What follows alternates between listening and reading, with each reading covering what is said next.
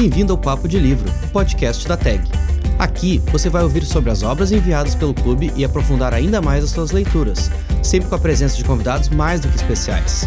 Prontos para trocar dois dedos de prosa? Ei você! Você aí mesmo, fã de romances policiais. Você certamente já se deixou levar pela história de um desses livros e pensou: puxa, dava para fazer um filme, certo? A leitura de novembro da Tag Inéditos é assim. Em O Jardim de Bronze, o argentino Gustavo Malajovic nos faz viver a Buenos Aires do arquiteto Fabiano Danúbio, homem que sofre depois do desaparecimento de sua única filha. Eu sou Fernanda Grabowska, editora da TAG, e neste papo de livro eu recebo a roteirista e pesquisadora Tatiana Nequete para uma conversa sobre livros, filmes e filmes sobre livros. Então, Tatiana, muito obrigada por falar conosco aqui nesse papo de livro latino-americano. Queria começar te perguntando como é que foi a experiência de leitura desse O Jardim de Bronze.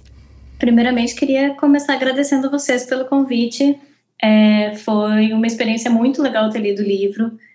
Eu tenho é, me dedicado bastante a ler literatura feminina, né? Fazia tempo assim que eu não voltava então para um livro tão é, masculino e com uma temática tão masculina, por assim dizer, né? É, mas foi uma experiência que eu gostei bastante. Uh, exatamente pelo livro, o livro fazia a gente passar por um turbilhão de sensações, né? Ele é um livro muito complexo, assim, e com uma escrita muito fluida, muito gostosa. É, a gente acompanha o Fabiana, que é o personagem principal o tempo todo. Então, ao meu ver, assim, a sensação que eu tinha ao ficar acompanhando esse pai, que é um pai que perdeu uma filha, mas que ao mesmo tempo que ele está começando essa grande jornada do herói, né? Porque ela é uma jornada muito, ela é muito classicamente uma jornada do herói. É, te faz passar por momentos distintos. Esses momentos ficam se entrecortando, os momentos em que tu tá com ele, com toda a angústia dele, né, e passando por tudo que esse pai tá passando. É, e ao mesmo tempo, esses outros momentos em que ele vai seguindo esse chamado para começar essa grande investigação, né, se tornar um investigador no final das contas, que são partes super cheias de ação, de intrigas, mistérios. É, enfim, mas eu acho que o mais legal foi que foi ver o quanto, ao mesmo tempo, tu tem esse livro que é um romance policial entrecortado por esses momentos muito sensíveis, né? É, e essa distensão do tempo diegético do livro, assim, tu passa muito tempo com esse personagem, as coisas andam muito rápido e depois as coisas param por muito tempo. É, enfim, é ainda intercortado por essa, por essa outra narrativa, que é uma narrativa campesina, né, de umas pessoas uhum. do interior, que, que super diferente do cenário urbano portenho que o livro está apresentando, e que em princípio tu não entende bem por que, que elas estão ali, é, e que, por outro lado, tu tá tendo um monte de dicas quando tu começa a entender o que, né, quem são aquelas pessoas, é, o que faz com que sei lá, parece que o autor está brincando com o leitor de detetive, né? Ele vai deixando pistas é, que a gente que vai começando a unir, assim, e, e coisas que antes pareciam pontas soltas que a gente vai reconectar lá pelas tantas. Enfim, achei bem fascinante. É, o que me deixou mais impressionada com esse livro foi a, a carga de aflição, assim, porque tu vive aflição por todo mundo. Tu vive é, aflição pelo Fabiano, tu vive aflição pelo Doberto, e tu fica aflito, bom, pelas, pelas outras pessoas ali do outro lado da história. Uh, e é, e é incrível, assim, como ele conseguiu condensar isso e não deixar nenhuma ponta solta no final, como tu bem falaste. É, mas quando eu tava assim pensando na minha conversa contigo, eu sempre imagino que quem trabalha com cinema ler já imaginando o possível filme. Então eu queria te perguntar, é, ver, é verdade? É, porque eu achei que esse é um desses livros que, né, tanto, tanto rende uma adaptação que rendeu a adaptação para uma série da HBO, né? Pois então, mas, mas tu não fazia isso, não era todo. Eu achava que todo mundo fazia isso. sim, sim, eu, eu, sempre que eu tô lendo um livro, eu vou filmando ele na minha cabeça, né, decupando, imaginando, mas enfim, realmente não tinha passado pela minha cabeça que as pessoas não fizessem isso normalmente. mas sim, ele é um livro muito imagético, né? O, o Gustavo Malajovic, se é que eu falei o nome dele certo, ele tem essa maneira muito especial de descrever. Isso, isso foi uma das coisas que eu também gostei muito sobre livro. Até porque ele, ele vem do roteiro, né? Essa é a, é, é a primeira incursão dele em romance, mas ele vem de uma carreira em roteiro já. Claro, isso isso tá marcado ali, porque o roteiro é uma forma de, de escrita, né? O roteiro tem uma forma de escrita super descritiva. É, e a forma como ele descreve os ambientes e descreve as ações é, tem muito essa, esse apelo imagético, né? E eu acho que, inclusive, eu não sei até que ponto ele não escreve esse romance já pensando que ele vai ser adaptado, né? Porque o, o uma das dedicatórias que ele tem ali no início é para o Hernan Goldfried, que é o, o diretor da série, né? Então, assim, me parece que já é uma coisa que. Ah, daí tu pegou. Ah, aí tu pegou um detalhe que eu havia ignorado solenemente. Muito bem.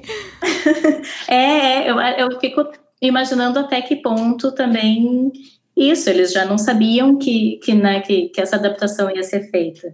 Mas eu fiquei ao mesmo tempo muito. Eu fiquei me questionando o tempo inteiro como é que eles iam fazer isso, porque eu achei, apesar de tudo, apesar de ser um livro imagético, eu achei uma adaptação difícil enquanto eu estava lendo. Porque ele tem um monte de detalhes e histórias paralelas que seriam bem difícil de, de colocar, especialmente em uma série curta, porque ela é uma série de oito episódios, né? Uhum. Quer dizer, cada temporada tem oito episódios. Agora, vou admitir até que eu já estou na segunda temporada. Olha, ela maratonou, maratonou. Maratonei a full. E assim, tem é, é, esse livro é o primeiro, né? Ele tem uma sequência que aparentemente eu teria que ler melhor, mas é essa segunda temporada.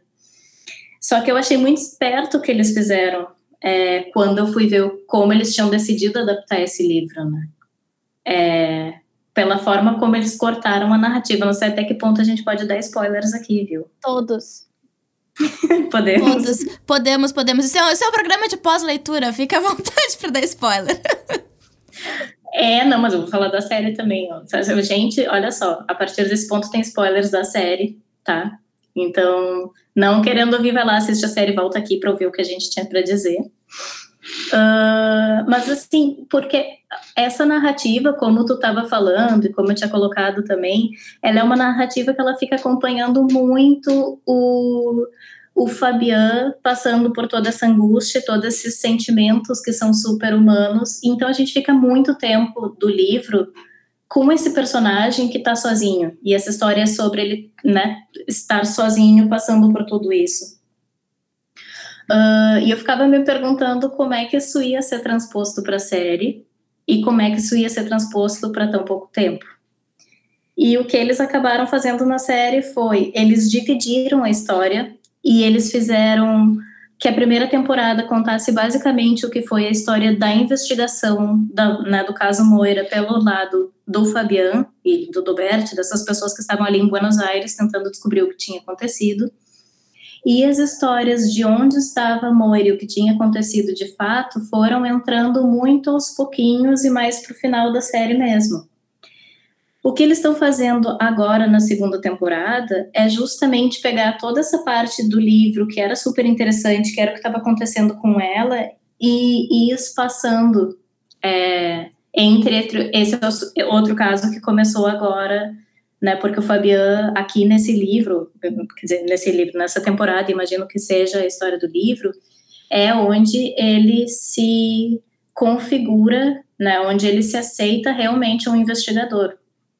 Então é, é a história de como esse homem realmente houve esse chamado, né? Do, do, do, do herói, esse chamado para aventura.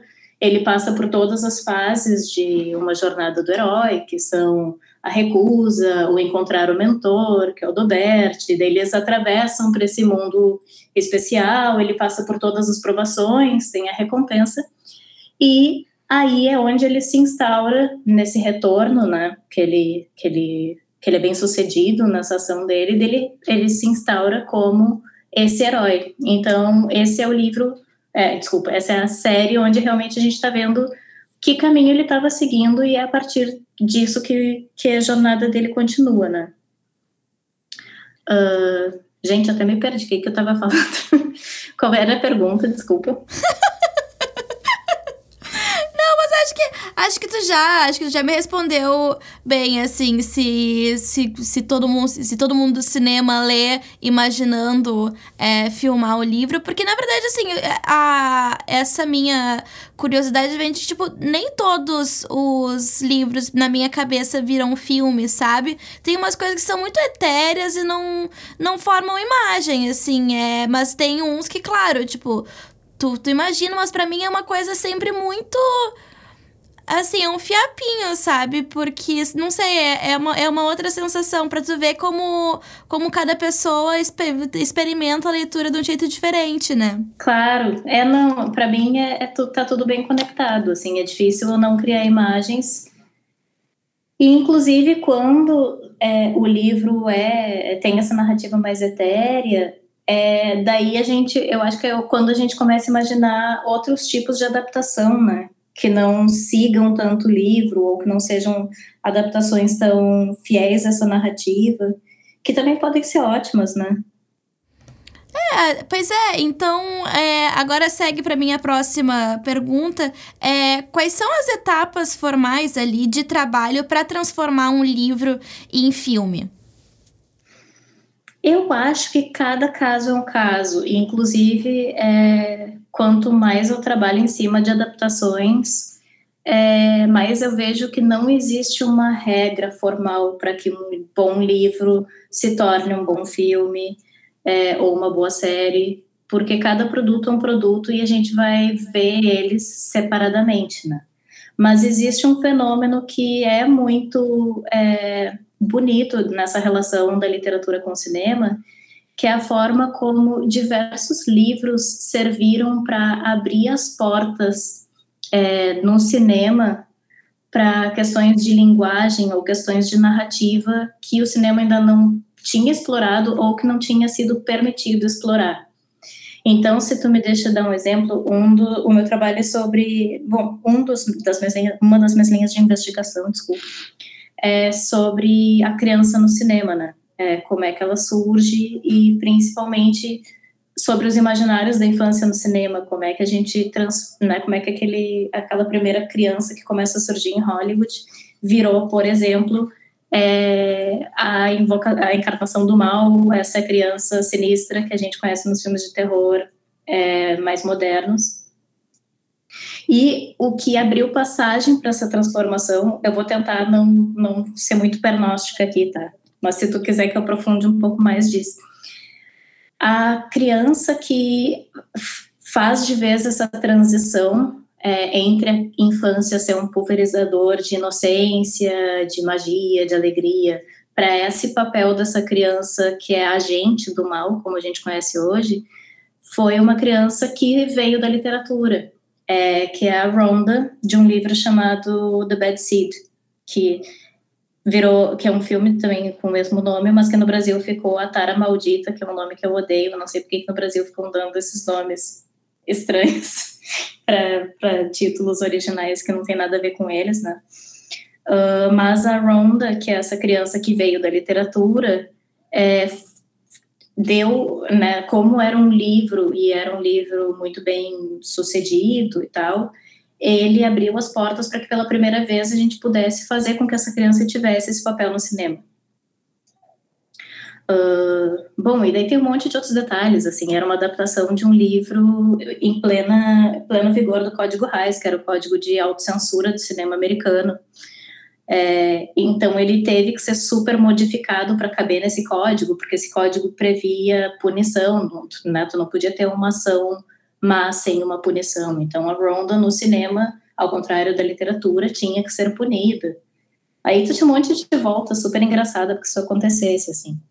Mas em suma, é, isso é só um exemplo de como o cinema sempre se valeu da literatura para ser autorizado a fazer coisas que até então eram consideradas muito ousadas, né? E para, assim, então, assim, inventar mais em termos de linguagem e tal. Uh, mas, assim, voltando para a questão de, de como se adapta, então, acredito que cada vez menos vai existir esse compromisso formal de que um filme tem que seguir uh, necessariamente o livro à risca, né? Exatamente por causa dessa mesma evolução de linguagem de cinema que a gente que eu estava falando, uh, o espectador hoje, quando ele vai ver um filme baseado em um livro, por todas as experiências que a gente já teve de espectadores super frustrados ou sabe que, que, que o livro tinha sido super diferente na cabeça deles, eles tinham tido outra experiência que não foi correspondida. Cada vez menos a gente está esperando ver o livro no produto audiovisual. E isso é uma, uma coisa muito boa. Uh, mas imagino que, assim, uh, há um tempo atrás, quando essa relação era muito mais estreita, né? as pessoas fossem ter que decupar a história a partir do momento em que elas liam o livro. Então, assim, eu leio o livro, eu decupo o que, que de fato aqui é importante. E, assim, dando o exemplo do Jardim de Bronze, eles tiveram que enxugar tudo naquela história que é considerado o que a gente chama gordura em audiovisual. Então, assim, se o Fabiano Livro se relaciona com outras mulheres se o Fabiano livro passa por momentos que são importantes para construir ele como personagem, mas não necessariamente fazem com que a história ande, esses momentos vão ser descartados. E isso está bem claro na série, né? Uh, assim, o quanto a série foi enxugada para caber naquele tempo. E aí depois passar por um momento de, de roteirização mesmo, né? E imagino que no Jardim de Bronze tenha sido bem fácil já por tudo isso que a gente falou. Ele é um livro muito imagético. Foram com um timaço também para produzir a série, né? Não deve ter sido muito difícil, porque eles deviam ter muito claro o que eles queriam com aquilo ali já. Claro, e com toda uma produção forte por trás, né? E os argentinos têm isso de muito legal. É, eles, a indústria deles cinematográfica, ela vem se desenvolvendo de uma forma muito consistente, muito forte desde sempre. É, e foi uma escola que se criou como escola cinematográfica, ao contrário da escola brasileira, que a gente poderia, enfim, dizer que a gente passou muito próximo da TV, a gente teve um outro caminho, né? Eles sempre se constituíram como indústria, eles sempre consumiram muito o que eles produziam. Então, eles chegaram com todo esse, todo esse suporte de HBO por trás, é, já foi uma série que saiu com muitos recursos, né? Com muitas possibilidades. É, é, você saiu privilegiada já. pois é, exatamente. É, mas então, é, daí assim, eu, eu, não, eu não assisti a série pra, pra ser sincera, porque eu tenho eu, te, eu tenho um pouco de ranço de adaptação, sabe? Para mim são poucas as que as que eu gosto e eu te digo que Alta Fidelidade, aquele com John Cusack, que é uma adaptação que eu gosto muito. O Orgulho e Preconceito de 2005 eu acho uma, adapta uma adaptação impecável, mas o que eu queria saber de ti é quais adaptações tu acha boas, porque acho até que a tua a tua opinião contradiz um pouco a minha, né? Não, mas é que então, eu assim, especialmente as pessoas que têm muito mais experiência no mundo literário costumam se frustrar mesmo com adaptações cinematográficas. Porque é isso, né? Assim, além de um livro, além de cada produto ser uma, uma obra individual e, e, e assim, se a gente quer analisar cada uma delas, a gente tem que olhar para cada uma delas como um produto individual o cinema, o audiovisual, eles vão passar por processos que são necessários e muito talhadores, né? Que são, por exemplo, tu pegar essa história, tu enxugar o que tu considera gordura, como eu falei, e às vezes a, a, a gordura para o audiovisual vão ser coisas que no livro são super ricas. Trazendo de novo esse mesmo exemplo do, das partes em que o Fabian tem tempos mortos no livro. Né? É, isso, isso para o livro é incrível e te faz ter muitas sensações e, e se conectar muito com aquele personagem. Mas isso no audiovisual nem sempre é possível. É, até porque o, Jardim, por exemplo, é, é uma série de oito episódios, o que é pouco, né? Não teria como trazer tanta, assim, tanto espaço, tanto, tanta gordura mesmo, né, para ele. Só que eu vou dizer que eu gosto bastante de muitas adaptações, e inclusive uma delas foi talvez a adaptação mais polêmica de toda a história do cinema, que foi a adaptação do Kubrick para o Iluminado, do uhum, uhum. É uma boa história. é, porque assim, e o Kubrick, assim, eu, eu vou dizer, eu gosto eu, muito da contribuição toda do Stephen King. Eu não sou exatamente o tipo de leitor do Stephen King, sabe? Eu tenho alguns ranços com ele como autor, mas eu sou muito fã do Kubrick. É, e o Kubrick foi uma pessoa que ele pegou aquele livro, ele leu aquele livro e ele entendeu esse livro de uma forma completamente diferente, coisa completamente diferente, não, mas ele entendeu que a força do livro estava em um lugar completamente diferente do lugar onde o Stephen King entendia que ele estava. É, o Kubrick trouxe muito mais a questão do, do, do Overlook como personagem e talvez o Overlook como personagem principal e não o Jack Torrance, né? Uhum. E já sabendo é, de todas as, as polêmicas que daria uma adaptação que fugia tanto do livro original, é, ele mesmo fez algumas brincadeiras, né? Se não me engano, tem uma coisa que é o, o, o Fusca do livro era um Fusca vermelho e ele colocou um Fusca amarelo e tem um momento em que ele passa numa, num acidente na estrada e tem um Fusca vermelho esmagado. E não é por acaso, né? O que ele está dizendo é: foda-se teu Fusca vermelho, eu vou fazer esse filme como eu quero. e as críticas foram gigantes, né? Mas eu acho que todas as coisas que, que o Kubrick tirou e que funcionavam no livro, que eram, eram momentos mais gore mesmo, assim, sabe? De um terror mais visual, assim. Eu acho que isso não funcionaria mesmo para o cinema e principalmente para um filme como o filme que o, que o Kubrick estava fazendo. Então, eu acho uma, uma, uma adaptação muito competente. E tem uma coisa muito interessante sobre o Iluminado, é que ele fez um filme sobre muitas coisas ao mesmo tempo.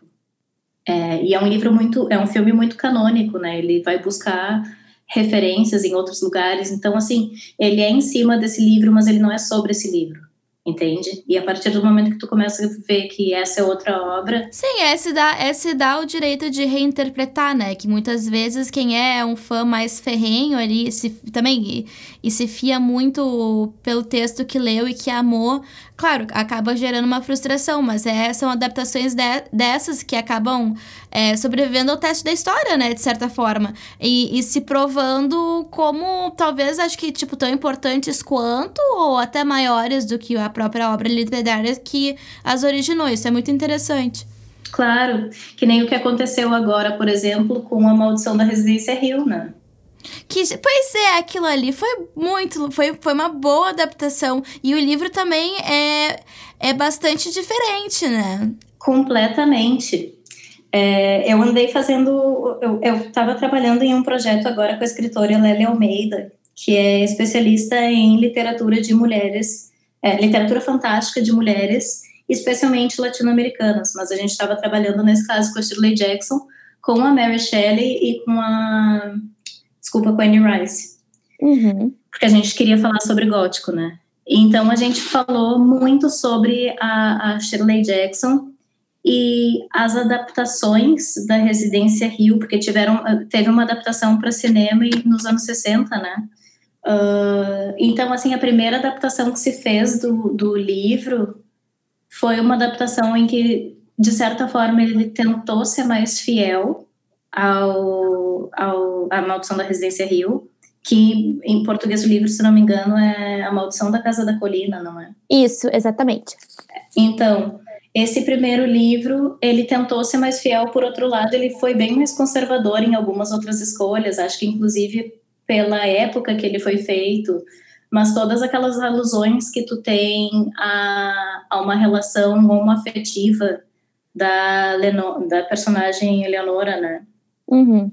Com a personagem da, da, desculpa, da Teodora, que por sinal na série viraram irmãs, então né, essa relação nem caberia, mas isso foi transposto e no, né, no filme esse, ela acaba tendo um, um assim, esse affair com o doutor que está ali, não com ela, o que eu acho super conservador. Por outro lado, a série que foi feita agora, que não seguiu para nada, ou seja, eles pegaram esse livro e pensaram, vamos fazer uma grande homenagem e vamos colocar ele nessa série que tem os personagens que fazem alusões aos personagens do livro e que tem frases e situações que fazem alusões às frases e situações do livro, mas que estão completamente fora de lugar. E o que eu acho mais interessante sobre essa adaptação da Residência Rio, por exemplo, é que para mim ela é muito menos uma adaptação sobre o livro do que uma adaptação sobre um cânone gerado por esse livro. Porque assim, a Shirley Jackson, quando ela escreve A Casa da Colina, ela fala, ela cria essa primeira casa que é uma casa muito icônica, que é uma casa labiríntica, assombrada, mas cujas assombrações não interessam tanto quanto a casa em si e a, a, a antropomorfização dessa casa, né? Essa casa que digere, essa casa que te prende, essa casa que tem um estômago. É, essa casa labiríntica foi a casa que o Stephen King usou como referência, porque o Stephen King era um grande fã da Shirley Jackson, né? assumidíssimo. Então, quando ele escreve o Overlook dele, ele escreve em cima dessa casa da Shirley Jackson, o que depois, por, né, consequentemente, vai ser a casa, vai ser o hotel que o Kubrick vai usar, e o Kubrick também vai ter uma grande homenagem ali a, a Jackson. E finalmente, quando tudo isso chega ali espalhado e jogado nessa série fantástica, na minha opinião, que é o, o A Maldição da Residência Rio, todo esse cânone está largado ali. Então, se tu vai ver, tem uma cena, por exemplo, e é só para dar um exemplo mesmo, porque são muitas as situações em que isso acontece, mas tem essa cena em que eles estão nos corredores e o triciclo, sabe aquele triciclo que o, que o que o Tony, o Tony não, o Danny usa para andar pelo uhum. hotel, uhum. ele, ele tá largado em uma das portas da residência Rio. Uhum. Eles fazem muito essa brincadeira de trazer o overlook para dentro da residência Rio. É, a forma como eles filmam, a forma como a residência Rio também tem essa arquitetura impossível, é, assim, né, labiríntica, que nem o, o overlook, é muito explícita. Então, para mim é isso, na minha opinião, muito mais do que estar tá fazendo uma adaptação desse livro, eles estão fazendo uma adaptação de todo o cânone gerado por esse livro. E eu acho isso muito bonito. A gente tem que deixar de ser tão fã do livro e assistir o filme como um filme, né? Uma coisa, uma unidade de sentido mais sozinha mesmo. Exatamente, e eu acho bom que a gente esteja começando agora, assim, por um lado, as pessoas, eu, eu sempre digo que a Residência Rio, por exemplo, foi um grande favor mas ao mesmo tempo um grande desfavor para Shirley Jackson, porque as pessoas viram a série, se interessaram pelo livro, o que gerou toda uma retomada da literatura da Shirley Jackson, né, da, da, da bibliografia dela, mas as pessoas foram reto ler A Maldição da Residência Rio, a, desculpa, A Maldição da Casa da Colina, sem saber o que esperar daquilo. E a Shirley Jackson é uma autora brilhante, mas muito estranha, né? Ela escreve de uma forma muito estranha. E A Maldição da Casa da Colina é um livro com toda essa estranheza dela, assim. Então, e eu não acho, inclusive, quem tá, quem vai começar a ler a, a Shirley Jackson, eu acho que é um erro tu começar pela Maldição da Casa da Colina. Tu, tu tem que começar a ser introduzido à literatura dela por, enfim, pelo, por outros contos e outros livros. É, então, ao mesmo tempo que gerou todo esse interesse em cima dela, fez com que as pessoas se frustrassem muito lendo esse livro, né? Acho que então, assim, quanto mais a gente entender que sim, às vezes um, um produto pode ser uma alusão e não vai ser necessariamente ipsis literis o que está ali no, no livro, é, vai fazer com que a gente se frustre menos. Bom, acho, acho, acho bem interessante a gente pensar nesses termos, mas evoluindo a nossa conversa, a gente, nesse mês de novembro, aqui na TAG, a gente falou muito de literatura latino-americana, tanto por causa dos livros, quanto com uma série de discussões a respeito, né? Uh, mas eu queria me valer aqui da tua especialidade e te perguntar o que está sendo feito de legal no cinema latino-americano, o que, que tu indicaria para as pessoas olharem nesse momento? Olha, eu vou te dizer que eu, eu, eu sei mais te dar um panorama geral do que indicar obras em si. Mas, assim, uma das minhas áreas de atuação é o infanto juvenil. E uma coisa que eu tenho observado há muito tempo já é que tem países que estão fazendo obras super valentes e super bonitas, assim. E acho que um destaque, dois destaques da América Latina são a Colômbia e a Argentina. A Argentina, obviamente, pelo que eu já falei, né, eles terem uma escola cinematográfica, uma escola audiovisual muito consistente e que se desenvolveu muito bem ao longo de todos os anos. Ao contrário da nossa, por exemplo, que ela é sempre intercortada, né, a história do, do audiovisual brasileiro, do cinema brasileiro, é sempre é, ela anda muito aos trancos e barrancos assim ela anda ela tem uma ditadura a gente tem um desmantelamento do, do, do, da nossa indústria. A gente tem uma retomada a gente cresce mais um pouco a gente tem outro evento por exemplo o governo Collor a gente se desmantela de novo. Então assim a gente não conseguiu ter uma constância em termos de nos desenvolver como escola audiovisual que nem a Argentina. É, apesar disso, é, eu só queria dizer que nos anos anteriores a todos os problemas políticos que a gente começou a ter ali a partir da, entre aspas, impeachment da Dilma, é, a gente estava tendo uma fase muito bonita, assim, a gente vinha em anos de uma evolução da nossa indústria muito bonita. E a gente está produzindo ainda, né, como rebarba desse, dessa indústria muito forte que a gente começou a montar aqui, é, filmes muito legais e, e, séries bastante interessantes também. Assim, então eu diria para realmente procurar o que, que se tem de nacional na Netflix, é, olhar os filmes do Kleber Mendonça, por exemplo, olhar coisas que estão sendo feitas é, no eixo Rio-São Paulo, mas olhar também uh, Recife, sabe, dar uma pesquisadinha, assim, e tentar entender um pouco melhor o que, que a gente estava fazendo aqui. É, eu estou torcendo para que, enfim, essa seja uma fase que vá durar pouco, que não vá ser suficiente para desmantelar completamente as nossas estruturas como indústria de cinema.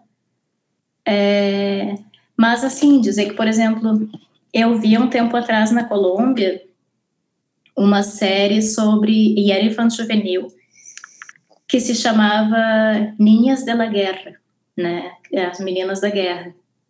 É, e era uma série inteira com meninas que tinham sido tiradas das Farc, né, histórias reais, e estavam contando ali as histórias de como elas tinham se envolvido com as Farc e elas estavam, elas passaram, houve um programa de reabilitação dessas meninas, por exemplo, para elas voltarem à sociedade, voltarem à escola é, e era elas contando as suas histórias. E eu achei isso muito valente. E pelo que eu sei, agora tem uma série que é de um outro canal colombiano, mas que chama Laninha, que é a menina, e que é justamente sobre isso. É, mas sei lá, tem muita coisa, tem muita coisa sendo produzida no Chile. O Chile é um país que está com uma produção bem, bem proeminente, assim, também. Mas acho que isso, acho que é prestar atenção no que a gente tem feito.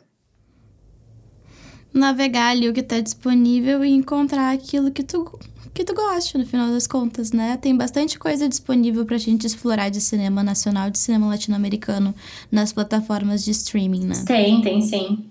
Tem, enfim, tem coisas bem bacanas nacionais no Canal Brasil, tem coisas assim, garimpando, a gente acha que é do nosso interesse e a gente, como eu falei, assim, a gente andava numa evolução que as coisas que estão sendo produzidas aqui, porque a nossa indústria estava tão fortalecida, né, e vinha se fortalecendo há tantos anos, é, são, são obras realmente muito competentes. Então, Tati, para terminar aqui a nossa conversa, a pergunta derradeira é a seguinte: entre tantos plot twists nessa história do Jardim de Bronze, qual foi a tua parte favorita do livro? Uh, tá, eu posso, eu posso te fazer. Eu vou primeiro te falar a minha parte menos favorita do livro, tá? Tá, tá bom.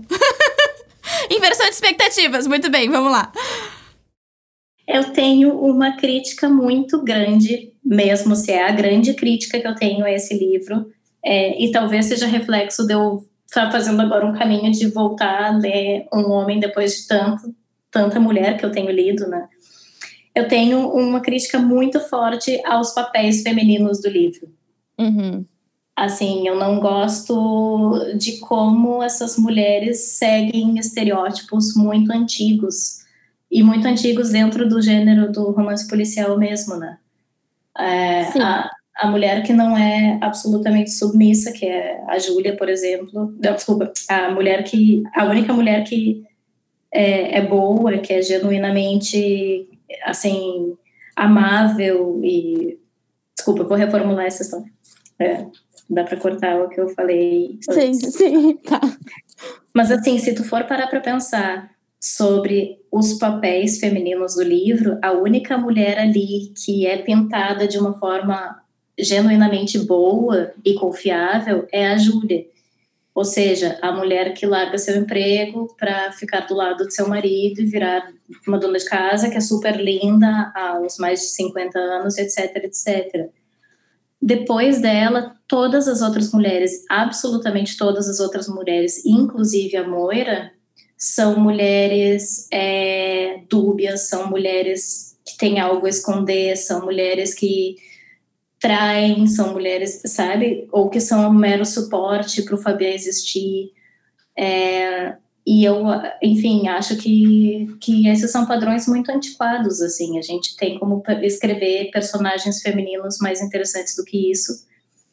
É, não gosto muito também da forma como se culpabiliza a mãe no final das contas, como se né, a gente não fosse culpabilizada o suficiente ao longo da história do mundo, assim, né, e como mães principalmente.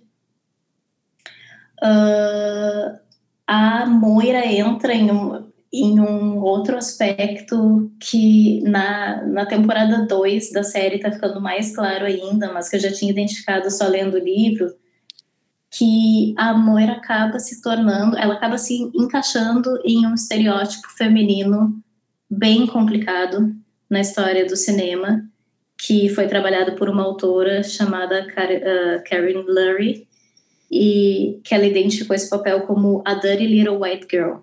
A Dirty Little White Girl é sempre uma menina branca, desprotegida, que acaba sob a tutoria de um homem que é uma figura paterna, mas que não é o pai, e com quem ela tem um envolvimento que sempre beira um, um envolvimento afetivo ou erótico. E a Moira passa por isso duas vezes na série, né? Ela, na série, desculpa, no livro, ela passa por isso primeiro com essa cara, esse cara que é o, o novo tutor dela, e depois quando uhum. ela volta para o Fabian e tu descobre que na verdade o Fabian também é um novo tutor dela que não é necessariamente essa figura paterna. E eu acho esse um estereótipo bem complicado. E ela, assim como a mãe, que no final é a, a culpada de toda a história, também é uma pessoa dúbia, também é uma pessoa, sabe, escorregadia, é uma pessoa com seus segredos. Enfim, então, papéis femininos são definitivamente a parte a parte assim, o ponto fraco do livro para mim, na minha opinião. Sim.